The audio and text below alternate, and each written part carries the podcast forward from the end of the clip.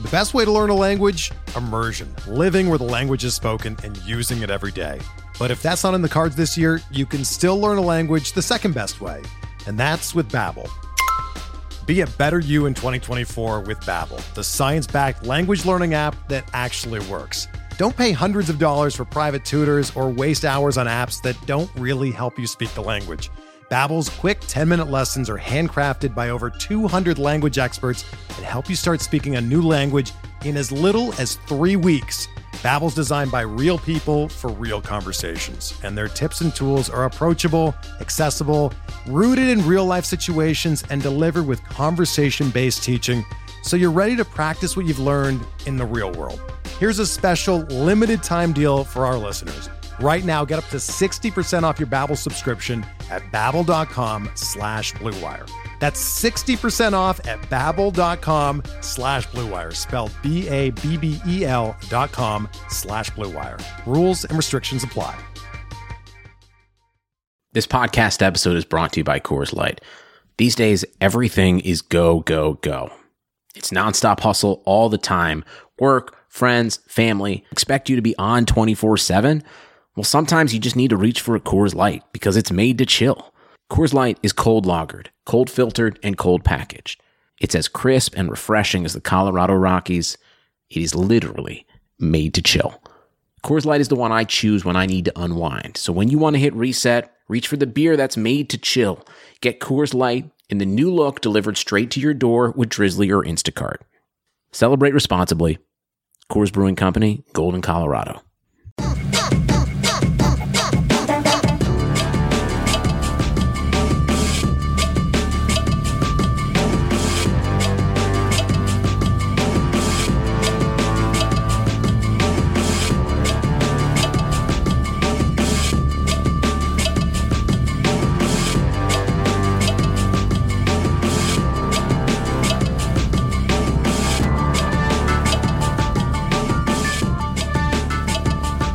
Welcome to the RotoWire Prospect Podcast. I'm Clay Link here with RotoWire.com's lead prospect analyst, James Anderson. James, we uh, here on Alek Manoah Day. It's great to be chatting with you. Also, going to be taking some time on the show to to preview and look ahead to your next set of dynasty ranks, kind of just where the major leaguers are slotting in at the moment and uh, kind of pick those apart. And yeah, they are in rough draft form right now, but uh, kind of preview those and talk through some things. How are you today, man? I'm good. Uh, it is Just, Alek Manoah Day. I, I, what do you want him to do tonight? Because obviously we we have to look at this in terms of uh, a potential Fabapalooza coming on Sunday. Mm-hmm. Like, do we want him to just pitch well enough to to be assured of a spot in the rotation, but not so well that it's going to require like a four hundred dollar bid to add him. I want him to tear it up, James. Okay, I really do. That's cool. because That's I did too. get him. I get, did get him active in one league. I didn't think I was going to be able to. Um, I didn't in state league. You should have start. Should have just started him there. I know you kind of tried to talk me into it last weekend on the XM show and I just didn't have the stones. But uh, I did end up swapping him into the Tout Wars lineup against Ariel Cohen, who will be joining us on this Friday's XM show. By the way, I'm looking forward to that. Uh, tough competitor, and it's going to be a, a, tough week for me. But I did slot him in there because I realized, and this is you know, hey, I, am kind of ex, uh, manipulating the rules a little bit, but I had plugged in Michael Pineda but Pineda was still on the IL, so I could swap him out. And so I did. Well, you swapped out a, you swapped out a pretty good start from him today. Yeah, I know. Yeah, exactly. I mean, Pineda could have a better outing for sure, and uh, I just didn't want to miss out. You know, didn't want to be completely missing out on this because I think he could go out there and just.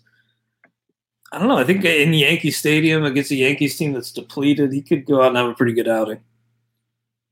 Yeah, so. I, I mean, I think it's it's sneakily not like this gauntlet of a matchup for him. I mean, it's it's kind of uh, a testament to what they think of him that they're up for having him debut against the Yankees, but uh, especially for a right-handed pitcher, it's not it's not really a gauntlet lineup. So um, my hopes are high. I, I think, you know, the only outcome that would suck is if he wasn't very good, but any other outcome, I could talk myself into it being being the right thing. And I and I've got him going in our Ottoneu league. Uh, oh, you got to get him in in the rest of my uh, weekly lineup leagues, but I'm expecting big things from him. I know, you know, the jump in competition looks great on paper, but we just had no way to, to gauge his progress over the last year or so. So I'm thinking he could be uh, could be a stud. He looked great in spring training, and he hasn't slowed down. So I'm thinking he, especially given the other options there, he should be here to stay.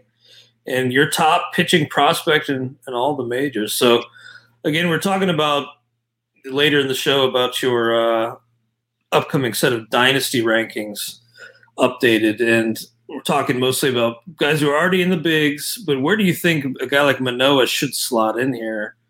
Uh, obviously, in dynasty, you got to devalue him a little bit, but you think in Manoah's like a top 150 dynasty asset, top 200? Yeah, def- definitely top 150. Um,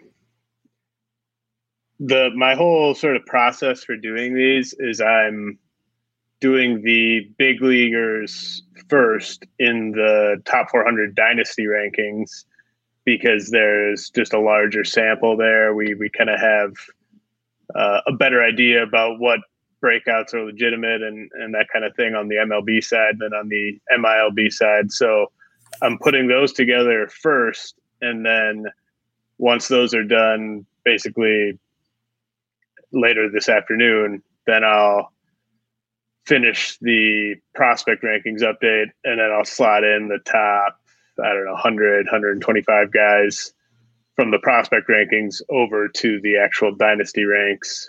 So I'll be kind of ranking the big leaguers separate, the minor leaguers separate, and then sort of combining the list. So I, I you know, it's it's probably, you know, Manoah. I would I would think he would be a borderline top 20 prospect for me. I, I think he's probably around like 25th right now.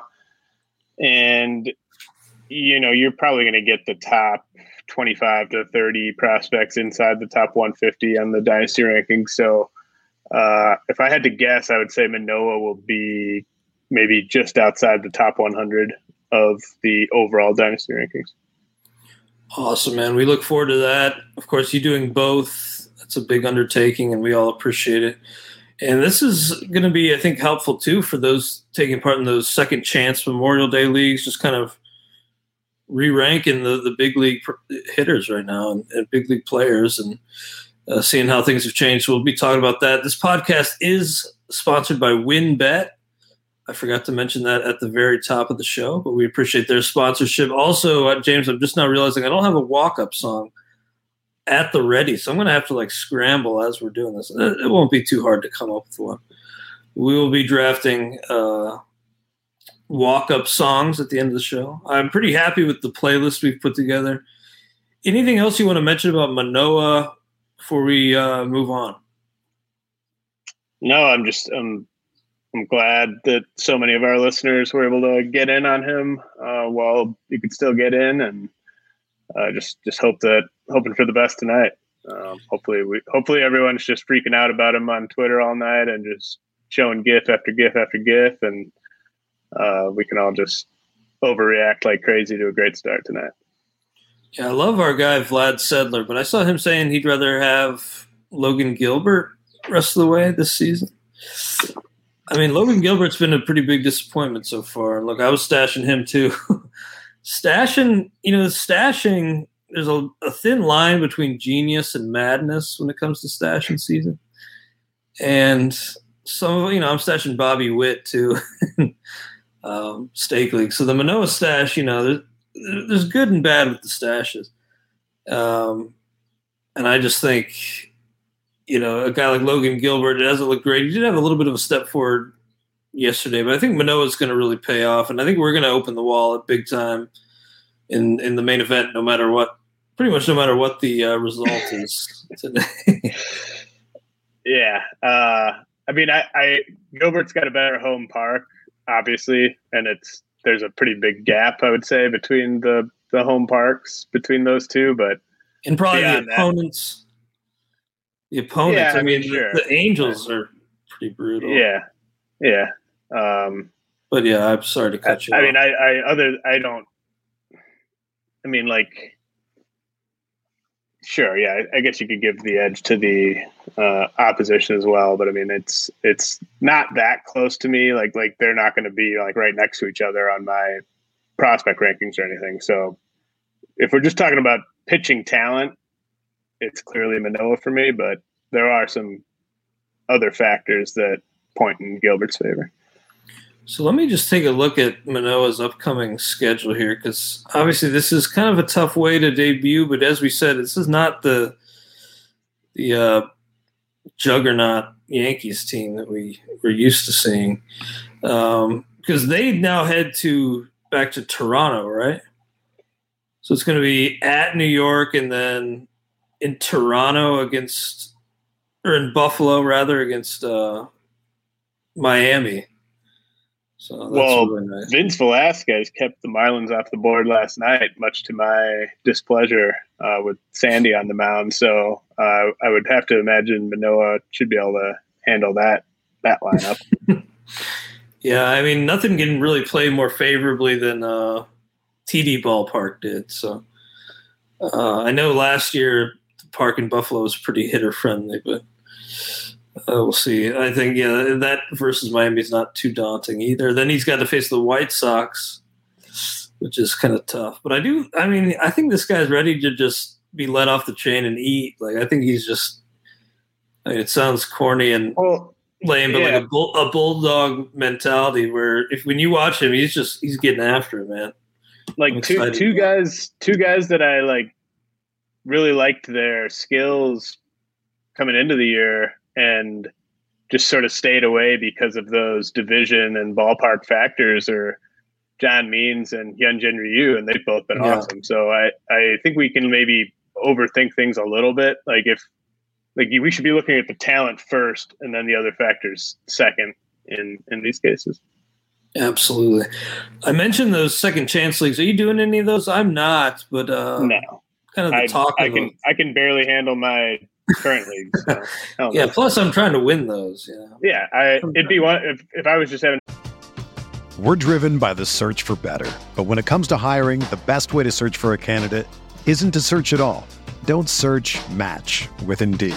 Indeed is your matching and hiring platform with over 350 million global monthly visitors, according to Indeed data, and a matching engine that helps you find quality candidates fast. Ditch the busy work. Use Indeed for scheduling, screening, and messaging so you can connect with candidates faster. Leveraging over 140 million qualifications and preferences every day, Indeed's matching engine is constantly learning from your preferences, so the more you use Indeed, the better it gets.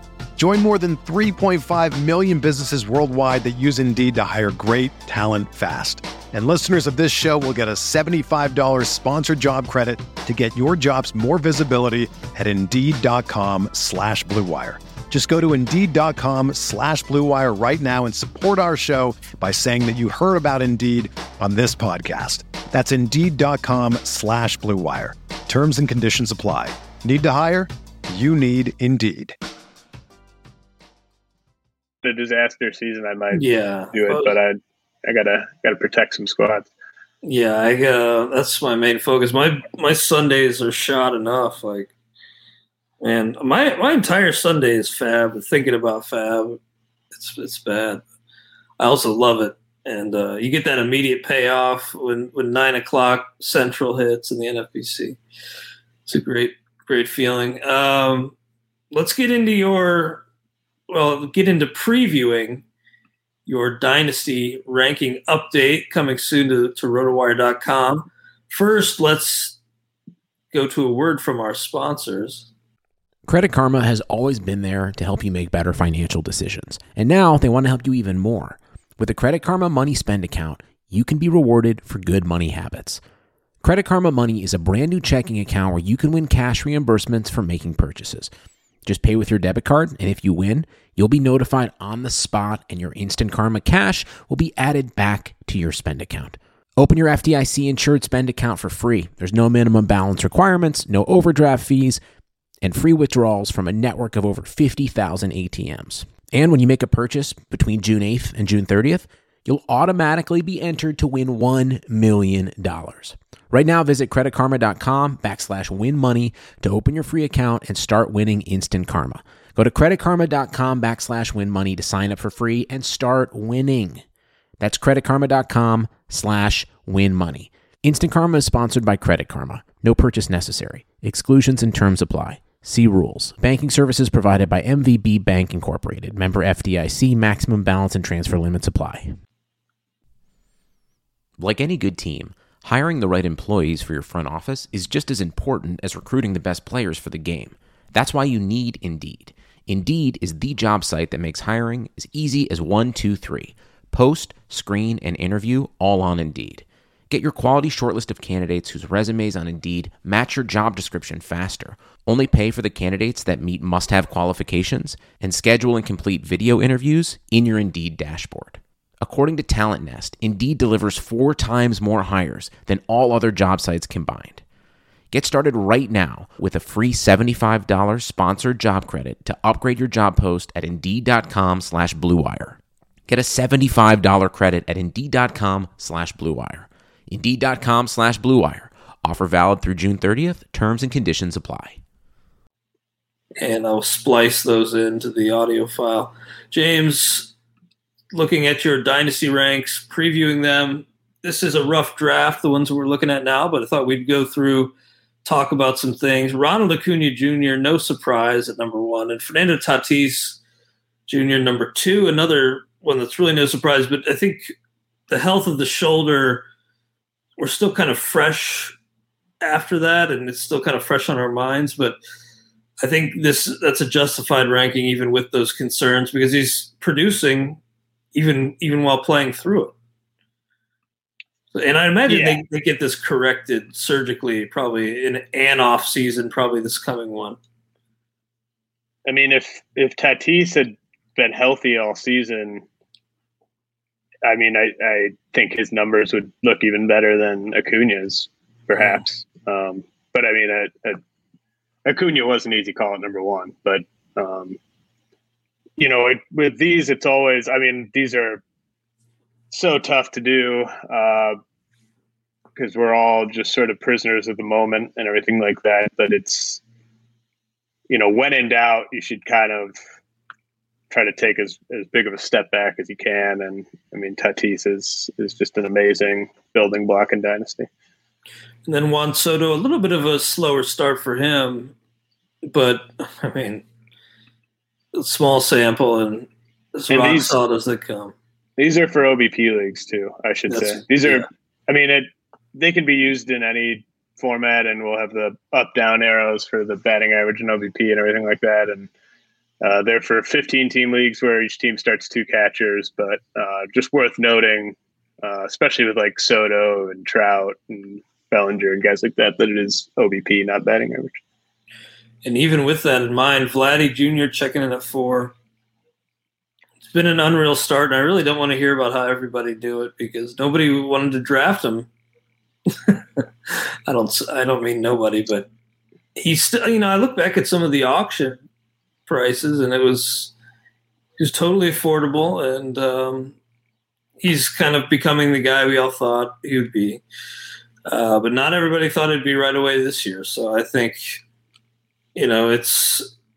I think this is the first year of a year or of a chunk of time that we'll look back at and look at the baseball reference page and just see a, a big old Hall of Fame resume with this kind of being the first real year of that that resume.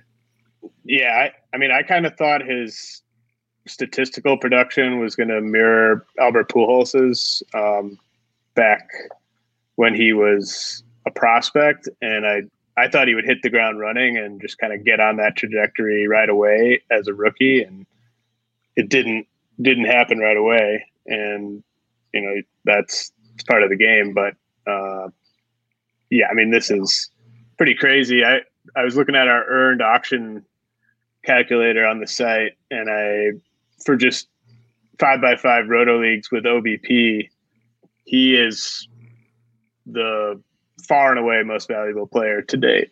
Uh, if you're in an OBP league this year, yeah, he's amazing, man, and just an absolute stud. Still remember you brought it up last week on Farm Friday that like Dominican backfield home run derby showing or just BP, I guess, when he was 14, 15. just an unreal, unreal talent. And yeah, he didn't hit the ground running, but same with Mike Trout, who's, who's fifth right behind you. And same with Jarred Kelenic. He's not hitting the ground running either. So Major League Baseball is just incredibly difficult on both sides of the ball. So would you, uh, would you have Vlad over Soto? I don't think so. I think that's I think that's right. Okay. Because it's easy to say now, right now, maybe you would, but I mean, Soto's the guy's just unreal, and we've seen him do what Vlad's doing right now, essentially. You know. But anyway, uh, Trea Turner right behind Trout. Then I still I'd agree that Trout OBP still deserves to be there. Uh, Turner it's kind of like just boring, but he just does it all. And, uh, it shouldn't be boring, but at this point, his consistency just kind of makes him boring. Uh, we don't really talk about him because he's just kind of flat, which is is great. And Mookie Betts is kind of a little down right now, but he's still awesome. I, I still think uh, he deserves it. My first real gripe here is Cody Bellinger, James. He is coming back. I saw he homered again on the rehab assignment. I just don't know if I have him in this elite grouping. I had a guy like Bichette, uh, Ohtani, J Ram. I don't know if I could do it. You still think Bellinger deserves to be in that group? Oh yeah, I mean I I didn't really have any reservations putting him there. I mean, this is OBP. If it was batting average, I'd probably have Bichette ahead of Bellinger, but um, you know, he's he's what two years younger than mm-hmm. two years younger than Ohtani, like three years younger than J Ram. Um, obviously, this is a low point. This is a low point in his value, but I mean, he's he's a 25 year old with a career 364 OBP. Uh, always going to be playing in one of the best lineups in the game, and um, yeah, I didn't I didn't really have any trouble putting him there. I hear you. I do like the player. I just, I guess maybe because I watch MLB TV and I always see him, see that highlight of him walking off the uh, a game in the NLCS and then hurting his shoulder.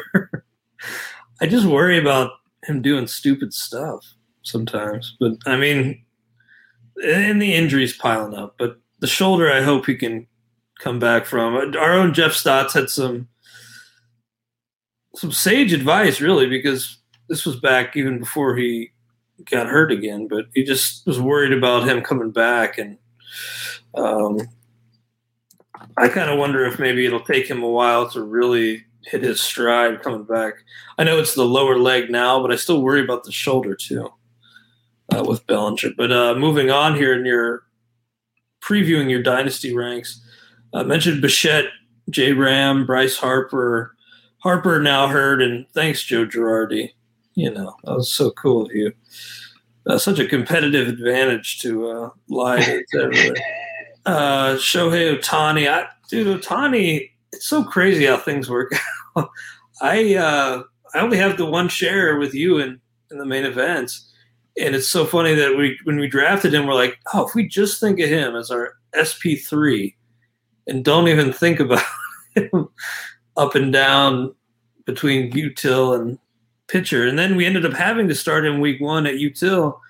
He hasn't budged since, and he's been our best hitter by a mile. So, I mean, I know he's like the runaway favorite for MVP right now, and in the books, and I think he should be. He's he's unreal. And I think if this was a daily league, daily lineup moves, he could make a case he should be number one. Yeah, I mean, he's still a really hard guy for me to rank because he actually, you know, I I'm not sure what type of true talent OBP he's going to have because you could, uh, on the one hand, is like K rate, walk rate aren't great. You know, they're, they're just not, especially given his age. On the other hand, I think he's just kind of missed so many reps uh, with injuries, you know, in terms of reps at the plate and working as a two way player that you could argue that he'll improve his plate discipline metrics, you know, as the season goes on.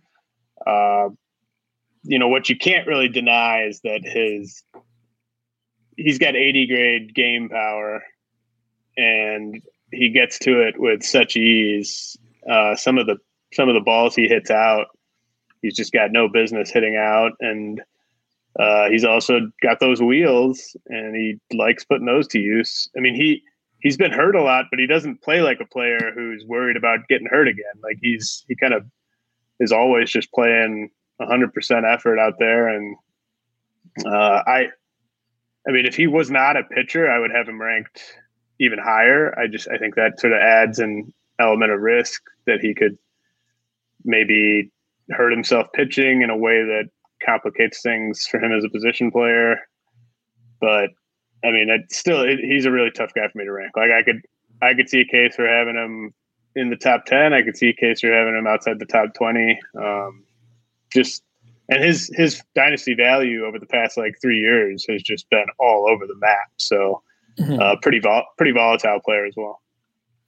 Now here's where things start to get real, real interesting. I'd say because you got Ozzie Albies right behind Ohtani, Xander Bogaerts, who's just the ultimate just rock for your team. Corey Seager, Christian Yelich, Rafael Devers. Is this pretty fluid for you here? Because I mean, I could, especially if you're trying to win now, maybe you bump Cole up. I know you got Cole down here at 22. Um, I know when you do these, you, you like to put a focus on on hitting, but did you did you think about bumping Cole up for those win now players? Yeah, I mean, I think for for like twenty percent of the managers in every dynasty league, Cole is a top 10 player. So like the teams the teams that can win the league this year, like not just kind of can get into the money, but the teams that are legitimate contenders to win the league, Cole is a top 10 guy.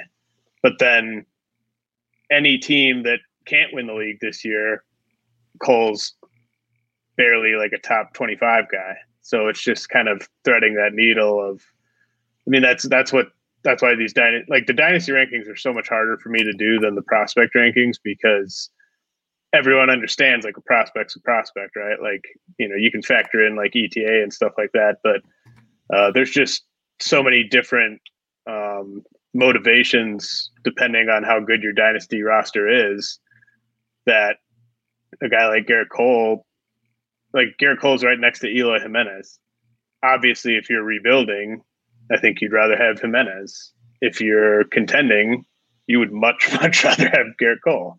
Um, so I, that's just it's really tough. I tend to err on the side of kind of like, you know, what would a middle of the pack team kind of do? I mean, that's that's hard to do as well. But I mean, it's just it's such a hard process because just pitcher like you shouldn't be building around pitchers if you're two or three years away from winning your league. Like you should be, if you have Gerrit Cole right now and you're not contending, you should be trying to trade him. And um, you could probably get more for him than some of the hitters I have ranked ahead of him, especially if it's a really tight battle in your league and and he could just be the deciding piece. But um, you know, the hitters I have ahead of him uh, for the most part, maybe with the exception of like Christian Yelich and Aaron Judge, uh, the hitters I have ahead of him are going to absolutely hold their value for longer than Gerrit Cole will hold his value. Like I, I just, I don't think that that's all that debatable. So, um, it's really hard. It's really hard in this range. Um, you know, I, I could, and yes, to your to your question, it is it is extremely fluid there. From it's even fluid like the Ohtani part's fluid to me too. Like mm. basically from like 12 to 22, it, it, it's extremely fluid. Yeah, I have some important breaking news, by the way. Apparently, Josh Fuentes, uh, he was slumping in April, so he cut his hair and changed his name. He's now Joshua Fuentes. So I was typing there for a minute and uh, was responding to a question as to whether we need to change his name in the database. I said, yeah, probably. I don't imagine Joshua Fuentes made your made your list here, but we'll continue making our way down. Sorry to inter- interrupt there, James. But uh, behind Gerrit Cole, you mentioned, you know, Luis Robert, Eloy. I mean, and then you get to Bieber. Bieber's been not quite himself so far this year, but I still think he's probably in that echelon. Um, I got to say, I'm a little surprised you don't have Corbin Burnes over Bieber, but I think maybe that's probably the measured, the measured, more reasonable take right now. And Burnes has come back to earth a little bit, right? I only have him in one league, I think, but um, you still like Bieber over Burnes long term? Uh, I mean, I think Burnes maybe has a higher ceiling. Uh, I don't think. I don't think, really I, don't, I don't think we should expect like it shouldn't just be a given assumption that Burnes is going to ever have a better year than Shane Bieber's best year. Um, I mean, it, there's there's a lot to be said for proving that you can handle a starter's workload. Uh, Burnes this is going to be his first real shot to do that. And by the next time I update these, um, I mean, if he's still kind of cruising and, and hasn't hasn't missed time with injuries, then I could see Burnes being the number two pitcher on the list for sure. Mm-hmm. Uh, I mean, he could even like we could be I could be doing these rankings in the off season, and like Burnes could be the number one pitcher for dynasty leagues, but I just think we you know, I, I want to see him hold up, and you know, he hasn't really had the opportunity to show that just yet. Yeah, man, that's a good point. I mean, Bieber has cleared 200 before. It's 77 and a third last year. So he got 65. The whip with him is just abnormally high right now. 126 for Bieber. Um, just hasn't quite looked great, but I think, you know, there is that is such an underrated skill being able to do it again and again and take the ball every fifth day throughout an entire year. It's tough. We we have not seen it yet. Uh, Trent Grisham hurt right now, but in this mix, Jacob deGrom down here. Um, the injuries, you know, it hasn't really been anything bad, but just what a little thing here or there over the years. His age is starting to creep up, and then uh, Woodruff Giolito definitely encouraged with how Giolito's been looking his past few outings. Uh, then Kyle Tucker, pretty interesting. Um, Kyle Tucker was off to a, pretty brutal start this year, but you haven't lost much faith, it seems. I mean, I've always kind of been lower on Kyle Tucker, so I, I just I don't think I think he's kind of exactly what I thought he was, basically, and just his age and uh, you thought he was like a 235 guy? I mean, he's been oh, pretty I, pretty rocky. I mean, I, so I obviously I don't have him anywhere. Um, yeah, but like I don't. Like, think. You know, I just I think he was getting overdrafted this year, but he he's going to provide power. He's going to provide speed. He's he's really young. Um, he's going to be hitting in a very high spot in that order for the next four or five years. So uh, not not a perfect player by any stretch, but you know it, that that's that's what you want to build around is is hitters that are Tucker's age. I think I would take Randy Arozarena over him, and maybe that's recency bias, but that recency is starting to build. You know, I mean, he's hot right now in that hot stretch in the postseason, obviously, but I think I don't know. Kyle Tucker is stealing bags and, and hitting some homers. He's got 10 homers and four bags, but 235, 304, 465. I almost think Randy Arozarena may be a better player than him. Yeah, I mean, I would take a Arozarena rest of season. Uh, what's, I mean, I think there's probably like a three year age gap between those two. That's a good question. Uh, Um, Tucker's 24. Randy's probably what 25. No, he's older than that. Oh right. uh, he's 26. So two two years. Um, Yeah, yeah. I mean, I, that's that's definitely part of it. If they were if they were the same age, I'd probably have Arozarena ahead as well. Um, you know, you just again, this is the challenge here of, of doing these at any point in the calendar, but especially less than two months into the season. Like two weeks for either of these guys that are good or bad is going to shift the way you look at them. But you know, I think that that the fact that Tucker is 24, you're getting his entire prime. You're only going to get part of Arena's prime. Um, you know, I think that's that's part of it. The guy who's 24, like Tucker, Gleyber Torres, tough start for him, but you still have him pretty high here. Uh, I know these are a rough draft, and we're This is a big OB. OBP really helps Gleyber out. Yeah, that's um, true. If it if it was not OBP, like and it OBP really helps Gleyber, and it really hurts Tim Anderson, who's right behind him. Um, you know, I, Tim Anderson would maybe be 15 spots higher if we're just talking a batting average league, but uh, he just doesn't really walk, and Gla- Gleyber maybe walks too much, and Tim Anderson doesn't walk enough. I'm liking the Gleybers finally getting it going a little bit, but it's been pretty tough so far. Need to get him a good long stretch against the O's. You know, gotta, get him against the Orioles. Uh, Aaron Nola, Jack Flaherty, Trevor Story. We don't know what his future holds, but it's probably uh, not in Colorado. Uh, Nolan Arenado has been great outside Colorado. Pete Alonso hurt right now, but I think that's about right for him. Austin Meadows struggling a little bit with the batting average, but still a, a nice player. Yordan Alvarez, my boy Nick Castellanos, love to see that. Uh, Sandy Alcantara, he's had a little bit of uh, bad luck in terms of run support. Uh, Frankie Lindor, I think most people probably lower on him than 47, but this guy has got to figure it out, James. I mean, Frankie's Frankie's been like a all world type of player before. He's he's not this bad. I mean, 185, 294. I think he's he's obviously pushing a little bit and pressing. And uh, there'll be a lot brighter days ahead. It's I think if you were doing a draft, he probably slips quite a bit further than 47. But uh, I think that's probably where he belongs.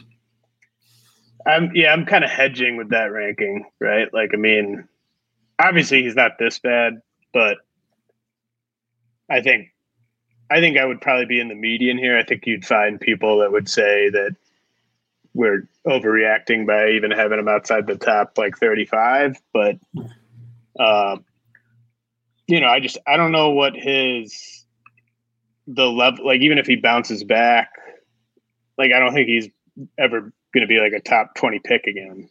So it's more just about, I, I just trust him to provide really steady production uh, for the next five, six years, even though it, it might not be superstar production.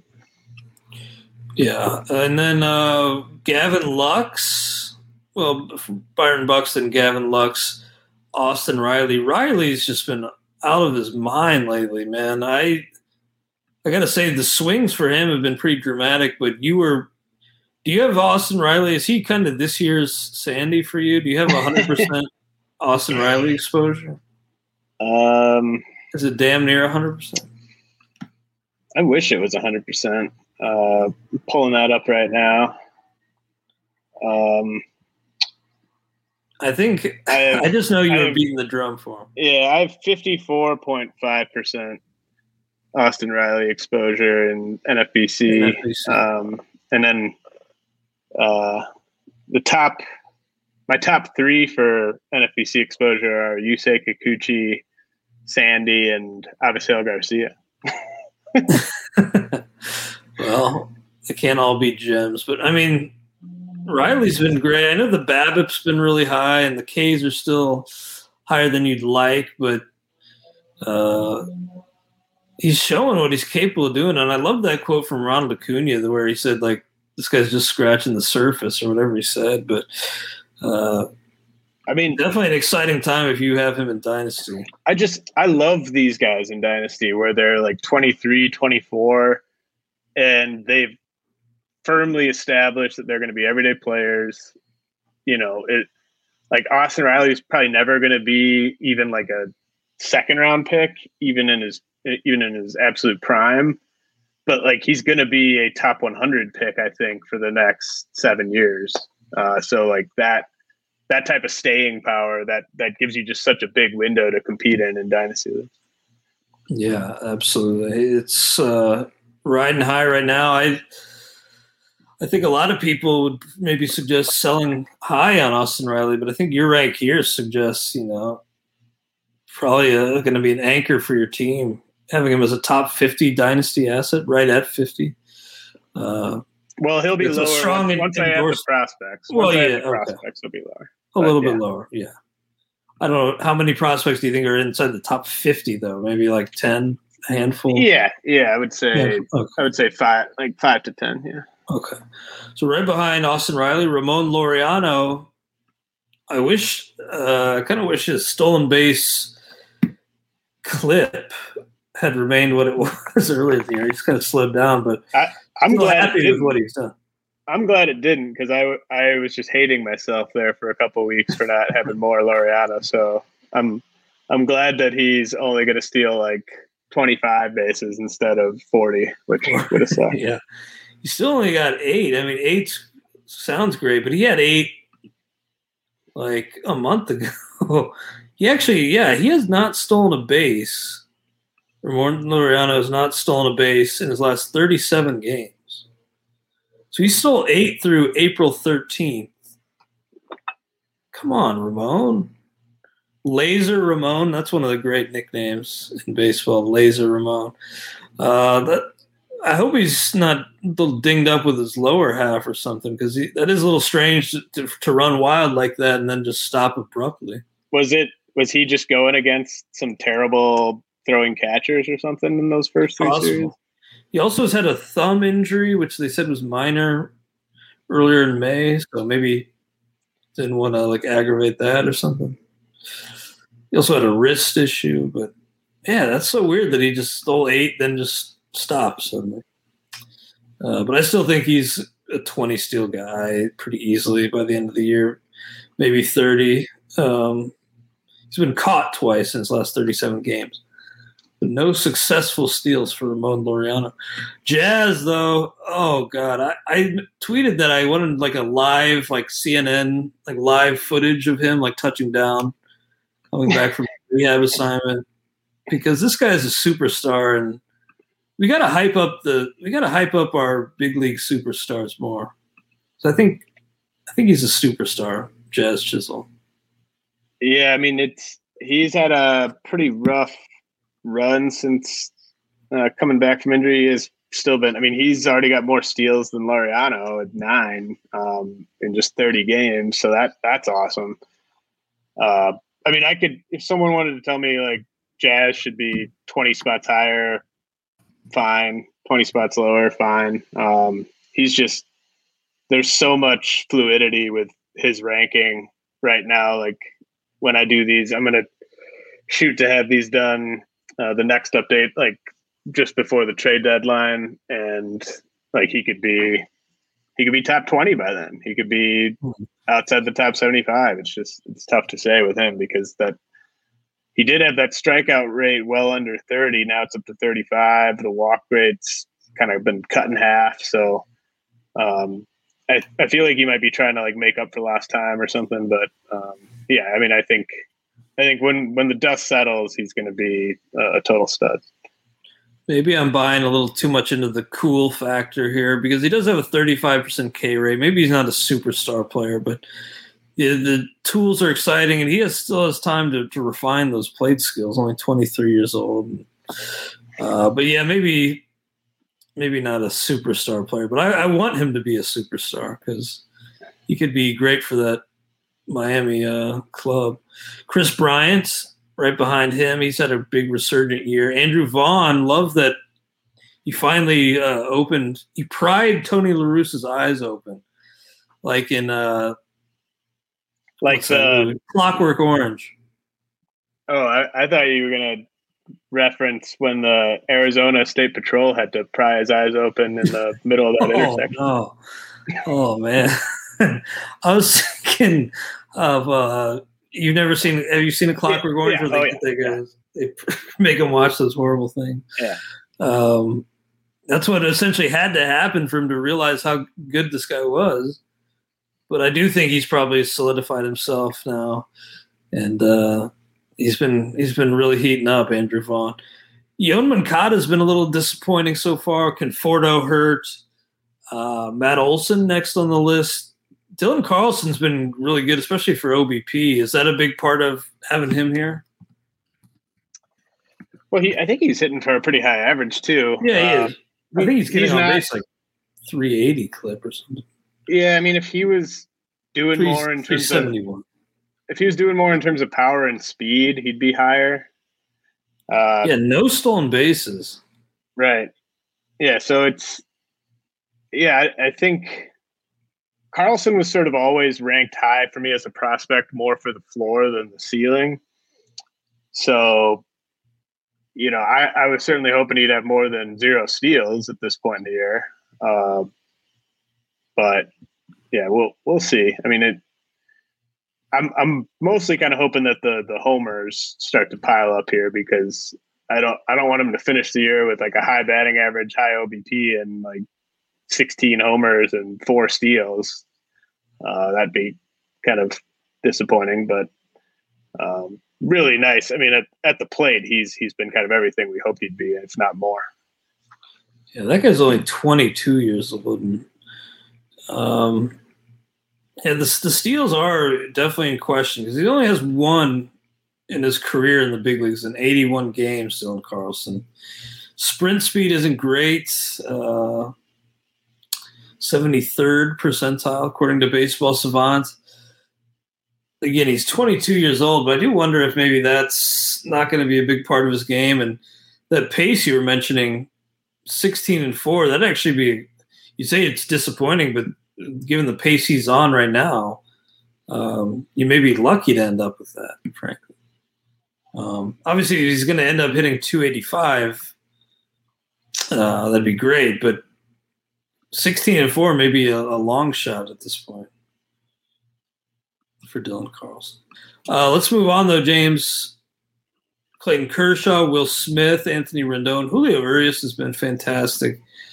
Uh, Ian Anderson, Pablo Lopez, JT Realmuto, uh, Max Muncy, yeah, OBP, that seems about right. Joey Gallo gets that big OBP bump as well. Well, uh, Max Muncy's fourth on the player radar right now in OBP leagues because Really? he's got a 459 OBP.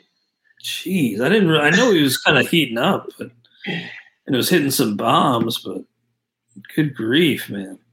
Yeah. I guess I got to take that L. You know, he famously was not written up for. Uh, I say famously, but just in my own head because I, you know, kicked myself for it. But we didn't write him up for that one for the magazine that year before he exploded with the uh, the Dodgers because he'd been I think released from AAA Nashville or DFA'd or something. And the same kind of boat with uh, Adolis Garcia.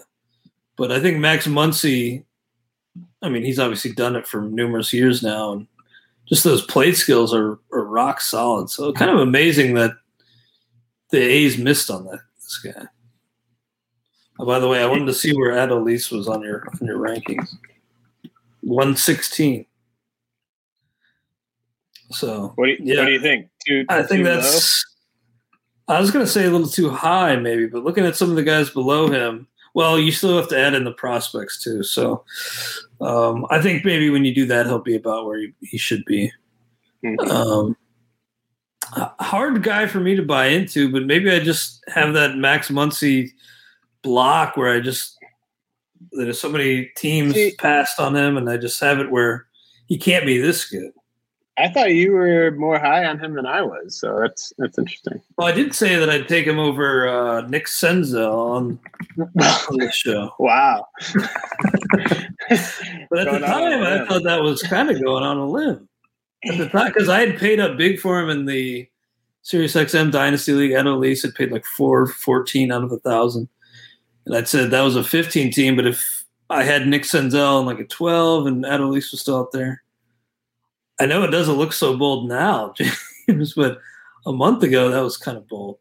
Nick Senzel down at 285. I I don't know if I'd even have him top 300, but uh, obviously he's hurt now, so easy for me to say. But he just I don't know if it's ever going to click for Nick Senzel. Well, there's a long a long history of it not clicking, and not really any history of it clicking. So that's so true. Uh, Luis Severino's kind of high up at 103. Just don't know. And Syndergaard, did you hear about him? Did they say that yeah, was? I had uh, him. I had Syndergaard about 20 spots higher than this, and I I'm not sure exactly what to do with him right now because he yeah. obviously very disappointing news with his rehab start and kind of I know we're not having Jeff Stotts on this week, but that'd be the first thing I'd ask him is just like you know, is this are we panicking? Is it like 10 out of 10 panic meter, or is this kind of something that can happen when a guy's working his way back from Tommy John? Um, yeah, I I don't really know what to do with with those guys. Like again, this is a very very fluid point in the calendar for Severino, Syndergaard, Chris Sale, uh, Zach Gallen. Um, you know, I I bumped like Zach Plesac down like 15 spots to, to like 102.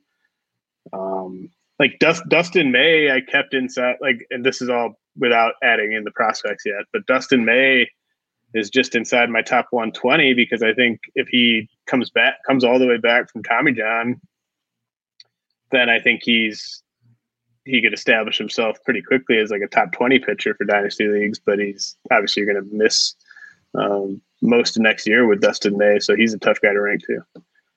Yeah, Syndergaard left that low A St. Lucie start yesterday with right elbow soreness, which they say is precautionary, but and I know there's know, new ownership there, but it's still the Mets, and I don't really look into or take precautionary at its. I don't take them at their word. Is what I'm trying to say. Um, I definitely do. Not. By the way, I wanted to thank uh, Marty for his kind words about the show, and he wanted to know if we're starting Manoah tonight, and we talked about him at the top of the show. Just wanted to, uh, you know, since he m- commented here, wanted to address Marty and just say I am starting Manoah in head to head. That is a points league, though. I would start him in stake league if I could have that decision back. Uh, that's a I'm starting in league.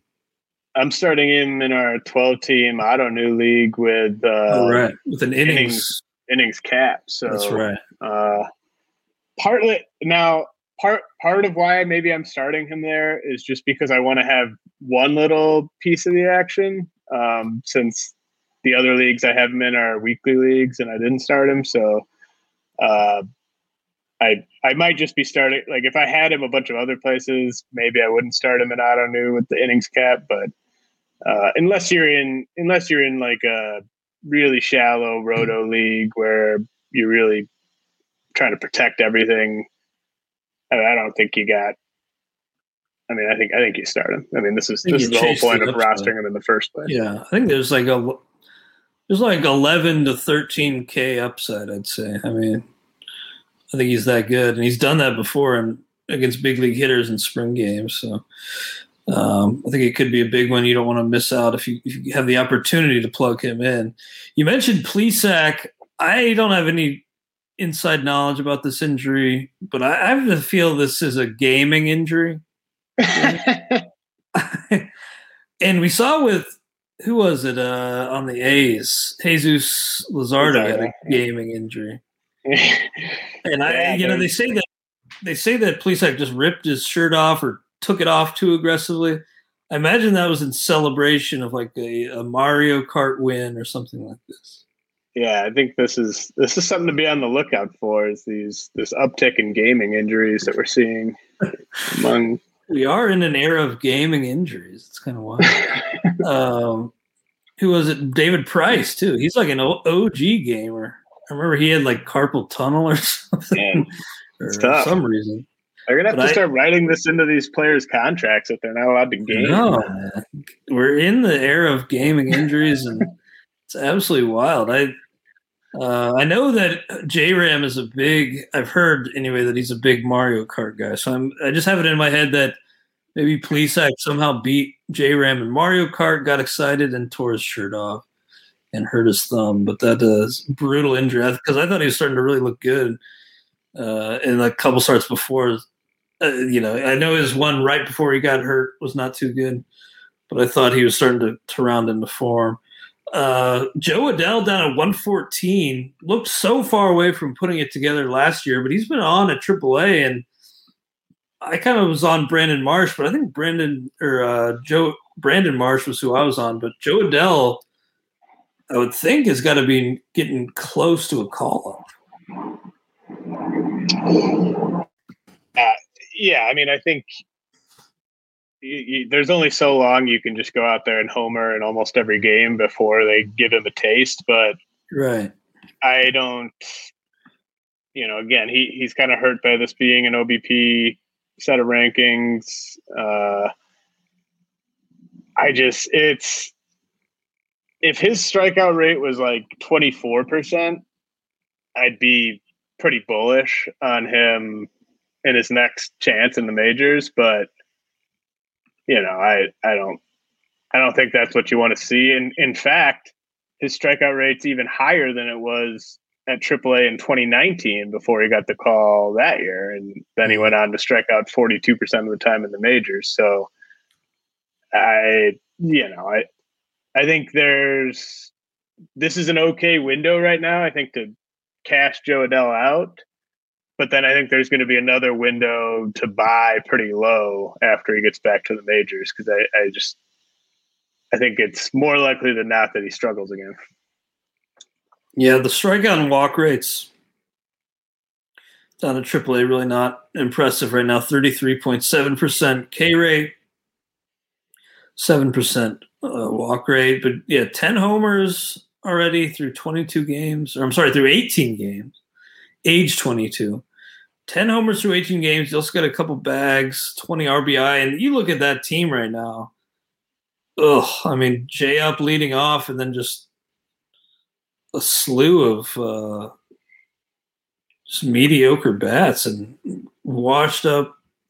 Uh, I mean, it sounds mean to say, but just guys who have no real business being there. And if I know Perry Minasian was trying to throw some cold water on Jo Adell saying he's making strides, but still not quite there. But uh, I have to think they give him a look pretty soon because this team could be so far, so far down by the time Trout comes back. I mean, it, just... it might not even be a front office decision, too. You know, like yeah. Arte Moreno might just look at the standings and be like, "Well, why the hell That's is true. there a guy with ten homers at AAA not up?" You know.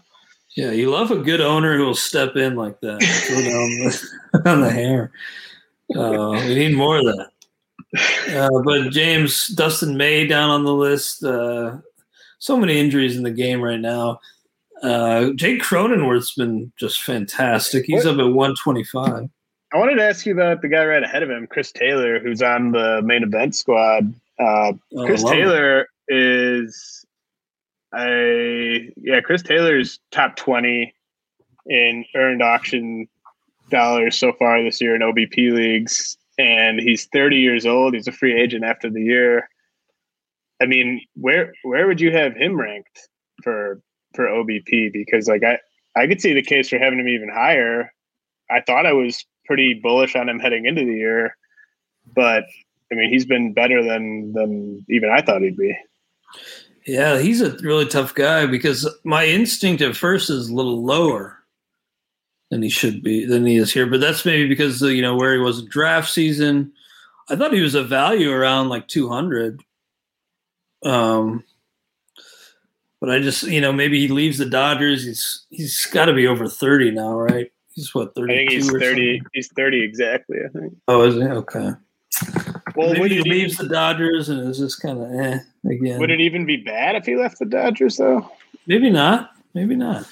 But they just have such a good. They just develop guys so well. And uh, remember, he fizzled out with Seattle, and I just Yeah. kind of have a little bit of a worry that maybe, maybe he'd leave and he'd just kind of be a guy. But yeah, so far he's been just great and running too. He's already exceeded his his uh, stolen base total from last year, and yeah, I mean he could be a 20, 25, 10 guy pretty easily. I we kind of we kind of skimmed past him, but um, I did want to note that I've got Trevor Rogers right now at seventy three. Oh, uh, wow. right in front of Jesse Winker and right in front of Joe Musgrove and Kevin Gausman should and right in front of Luis Castillo. How does how does that that run of like Darvish seventy one, Teoscar seventy two, on down through uh, Ke'Bryan Hayes at at eighty? How does that run strike you? Is that I think it looks right. pretty good. I mean, I think so. I maybe would like like guy like Springer. I'm kind of down on right now, but maybe I'd lower him below the, a lot in this group. But that all looks about right. I mean, DeWink, man, I'm buying into. I was wrong. I was I'm late to the party. Let's say that. And I, as a Reds fan, I shouldn't be. I guess I have to turn in my Reds fan card uh, because I fell asleep during the rain delay of Wade Miley's no no. Then I didn't draft Jesse Winker on a single one of my 17 teams. But now I'm like back in, man. He just looks so locked in and just steady that maybe I'd bump him up a little bit. But I think that in terms of the ordering here, Rogers, Musgrove, Gausman, uh, Castillo behind those guys, I'd say that's right. Castillo really, really hard right now. I, oh yeah. I mean, I think this is about right, but yeah, I could see 50 spots in either direction. Uh, you know, a month from now, you ranking him any, Hmm. anywhere in that range. Uh, but dude, Winker and Rogers, I want to fully buy into. I, I didn't think he looked great the other night. I was watching him because the Reds were off. I think who was he facing the other night? Uh, Phillies, maybe. Yeah, I think that was maybe his worst start of the year. Yeah, I didn't think he looked that great. His command was a little off, but I mean, this guy's fantastic. And uh, I mean, it, they have a lot of good arms there. But do you think Rogers is like a number two in the big leagues from from now on? Like, is he a number two big league starter? Well, yeah, I mean, I've got Sandy and Pablo Lopez ahead of him, uh, more so just based on track record. Uh, but I, I mean, I think on a lot of teams he'd be the number two. Uh, it's it's so tough, man. Like his his command is kind of the the swing skill for him. Um, It's also kind of a meaningless label. I just yeah, you know i just it's kind of interesting like because you were beating to the drum but i think a lot of people were like i mean you know looked at him as a number five when he could be just as good as really any of those arms. Do you do you agree in having that that group of Julio Urias, Ian Anderson, and Pablo Lopez up about ten spots ahead of the Rogers Musgrove Gausman trio, or should those guys all be kind of right next to each other?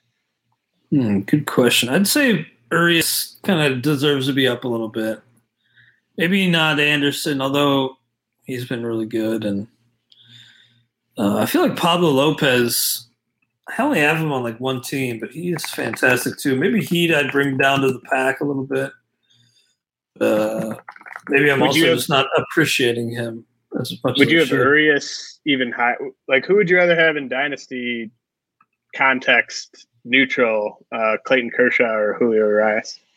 I think Urias personally, but it's close. I mean, Kershaw's still great, but Urias just looks like so steady. He's just always efficient.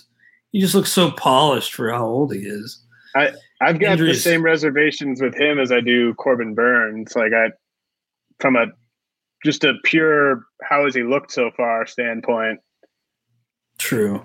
She should be higher, and maybe he should even be higher right now. Like, but I, and it does seem I am encouraged that it does seem like the Dodgers are really going to push him this year from a workload standpoint, unless unless for some reason they have a plan of shutting him down or moving him to the bullpen later in the year. But if I mean if he stays on this current pace, he's going to blow past his career high in innings. It's just a matter of how effective do do Corbin Burnes and Julio Urias look when they're like 20, 30, 40 innings past their previous career high in the majors. Yeah, that'll be interesting to see. And Urias was in the bullpen down the stretch, and it wasn't even for sure that he was going to be in the bullpen to start this season, but he was just just kind of wrestled that job away. And um, yeah, I'm pretty high on him. But yeah, we just that is a qu- definite question mark in terms of how how well he can hold up, and if he's can still pitch at this level when the innings start to add up. That's a good point. Tony Gonsolin, his rotation mate, you have at 141. Uh, I'm excited to get him back in a few of those draft and holds, and looks like you have high hopes for him uh, coming back. You know, in, in the rest of his career, you expect good things from Tony Gonsolin. Yeah, I think uh, I was kind of late to the party on Gonsolin, and the party hasn't even really happened because of that injury. But uh, last you know, year was kind of the party, though, in a sense. Sure, sure. I mean, it's hard to. I I guess I was sort of not willing to accept that that was. All didn't want to come to the party. I didn't. Want, I declined the invitation to the party last year. uh, but Eno, Eno's, Eno's really talked me into him, and I. I mean, I think. You know, it's hard to bet against the Dodgers developing a guy, especially when the yeah. advanced metrics kind of back up that his his stuff is that good. So uh, I think you know it's it's always dicey to try to trade for a, an injured pitcher, but I think Gonsolin is a is a guy that I would be sniffing around on, especially if I was maybe not in full on contention mode this year.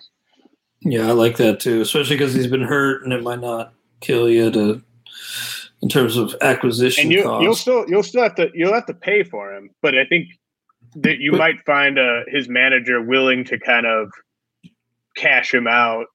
Uh, it's kind of like a safe move rather than uh, just hold firm at, at full price on him. Aaron Civale, another young arm at 156, a little lower, but he's been really good so far. Getting a lot of wins, which has been great. Uh, and then Kenta Maeda, 162. I think, you know, dynasty ranks, he would have been a lot lower coming in. And then this reflects, I think this ranking does, uh, reflects a lot of concern about him, which is warranted. Uh, I, I was on Maeda, you know, as a third, fourth, fifth rounder, and it's been a huge bust uh, Got to worry about the arm too. I just don't know exactly what's wrong, but the breaking stuff hasn't been there. Yeah, no, I mean it's, and then you look at age, you look at uh, track record of innings with Maeda. I mean, last year was probably more so than any pitcher in the game. Last year's sprint was perfectly set up for Kenta Maeda, and this year it's been a different story. I, I also think like Blake Snell, I have at 161. I don't know what the hell to do with him because he's just he's not a five inning pitcher anymore. Like I I don't know what to make of that. Like he just it's you're you're extremely fortunate if he goes deep enough to qualify for a win and pitches well enough to get the win. And so is that something that's going to change like at any point going forward? Is this just who he is? Like I, I don't know what to do with Blake Snell either yeah, really tough guy to figure out. We're kind of going long. We still have our hip hop uh, walk up song draft to do. But anybody else you want to, to mention? Maybe we could get a, to a few of these guys another week. But uh, and I know you'll be talking with Ian Kahn, yeah, uh, next week. But anybody yeah. else you want to mention this week? No, we can save it for like. Well, actually, uh, yeah, really quick. Uh, so 127, 128, 129, I have John Means, Carlos Rodon, Freddie Peralta. what do you make of that trio? And I Means is a guy, another guy I just was dead wrong on. Rodon was completely hurt forever and then bet on himself. Good for him. I think I'd take Peralta, but actually, I think I'd take Rodon, Peralta Means, but I. That's a really tough, tough one, man. Maybe that's, this, maybe what this means is that uh, Freddie Peralta is our next no hitter. Oh uh, yeah, that's those guys being right in a row. That's um, a good um, point. I, uh, you know, means.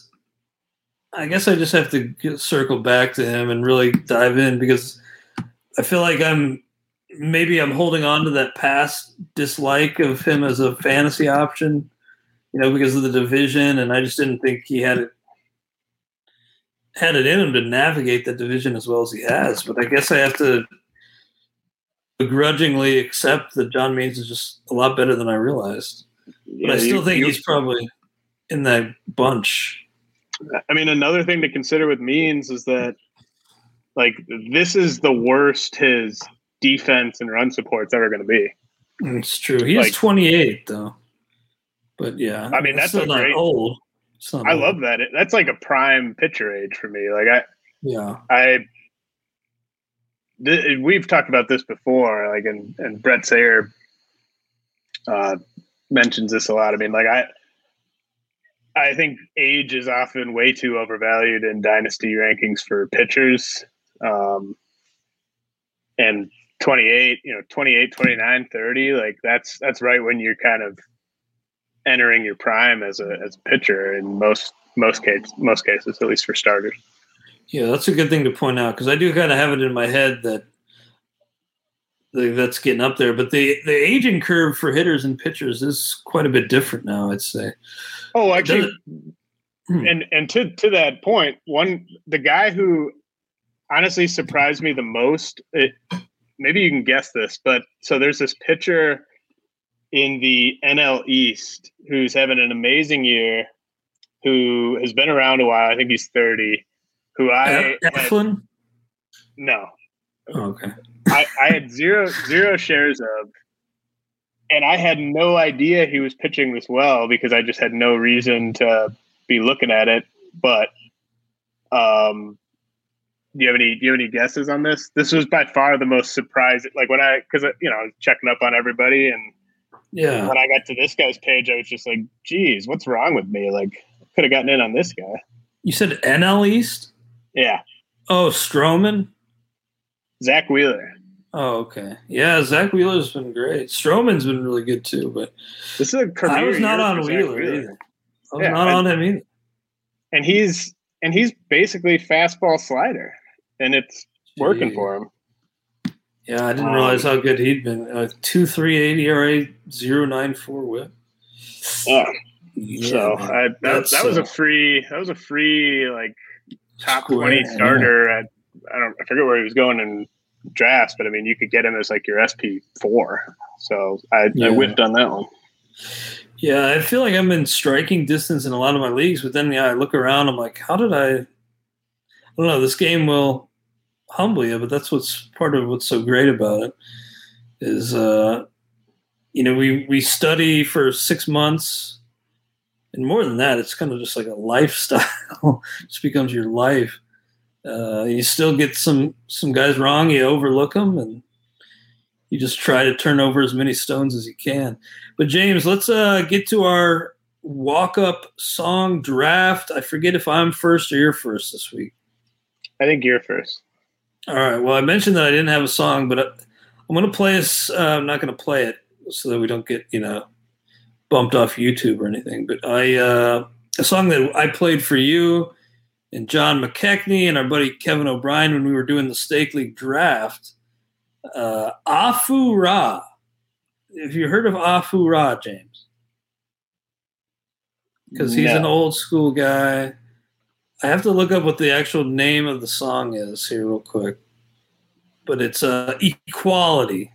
So it's from the album Body of the Life Force, which has this weird, like, animated, it's kind of like a computer animated cover uh, not animated, but this weird computer animation picture. Is Uh, that's the only album I ever heard of from Afu Ra. is Andrew Redding going to be able to find this one? Probably not. Low probability, but no, maybe because I, How do you spell it? A F U dash R A. And the song is called Yep. Equality. Yeah, it's it's on there. It's on Great, there. great. Andrew's in luck. Great song. Now, if I remember right, there's a little bit of talking at the beginning, which for a walk up song isn't great. But if, you know, if ideally the person handling the walk up music could just fast forward or have it start at the beginning of the actual song, uh, because the beat's kind of iconic if you've, if you've heard of it, if you've heard it before. So give me Afu Ra Equality. Great song. All right, I'm gonna go uh, Jay Z Snoopy track, uh, Timbaland beat. Okay. It's gonna get me hype in the box. Some Timbo. Um, yeah, Juvenile on the hook. Ooh, I didn't. Maybe I need to circle back to this song. I like it, James. Well, good stuff, man. I think this playlist is fleshing out pretty darn well. Uh, I gotta. I mean, I, I'm happy with my choice this week, but I do uh, do need to come to that decision before we start the show uh, in future weeks. But uh, looking forward to talking again this Friday on Farm Friday, James. Anything else you want to mention? Uh, no, this this was this was good. I will just be ranking players for the next four days if anyone needs me. Thanks for all the work you're putting in, man. I will play this outro. We are sponsored by WinBet, so we appreciate them. We'll talk to you soon on the RotoWire Prospect Podcast. Try RotoWire today, free for 10 days. Get our premium tools, rankings, analysis, and breaking news alerts. No credit card required. Go to rotowire.com forward slash try.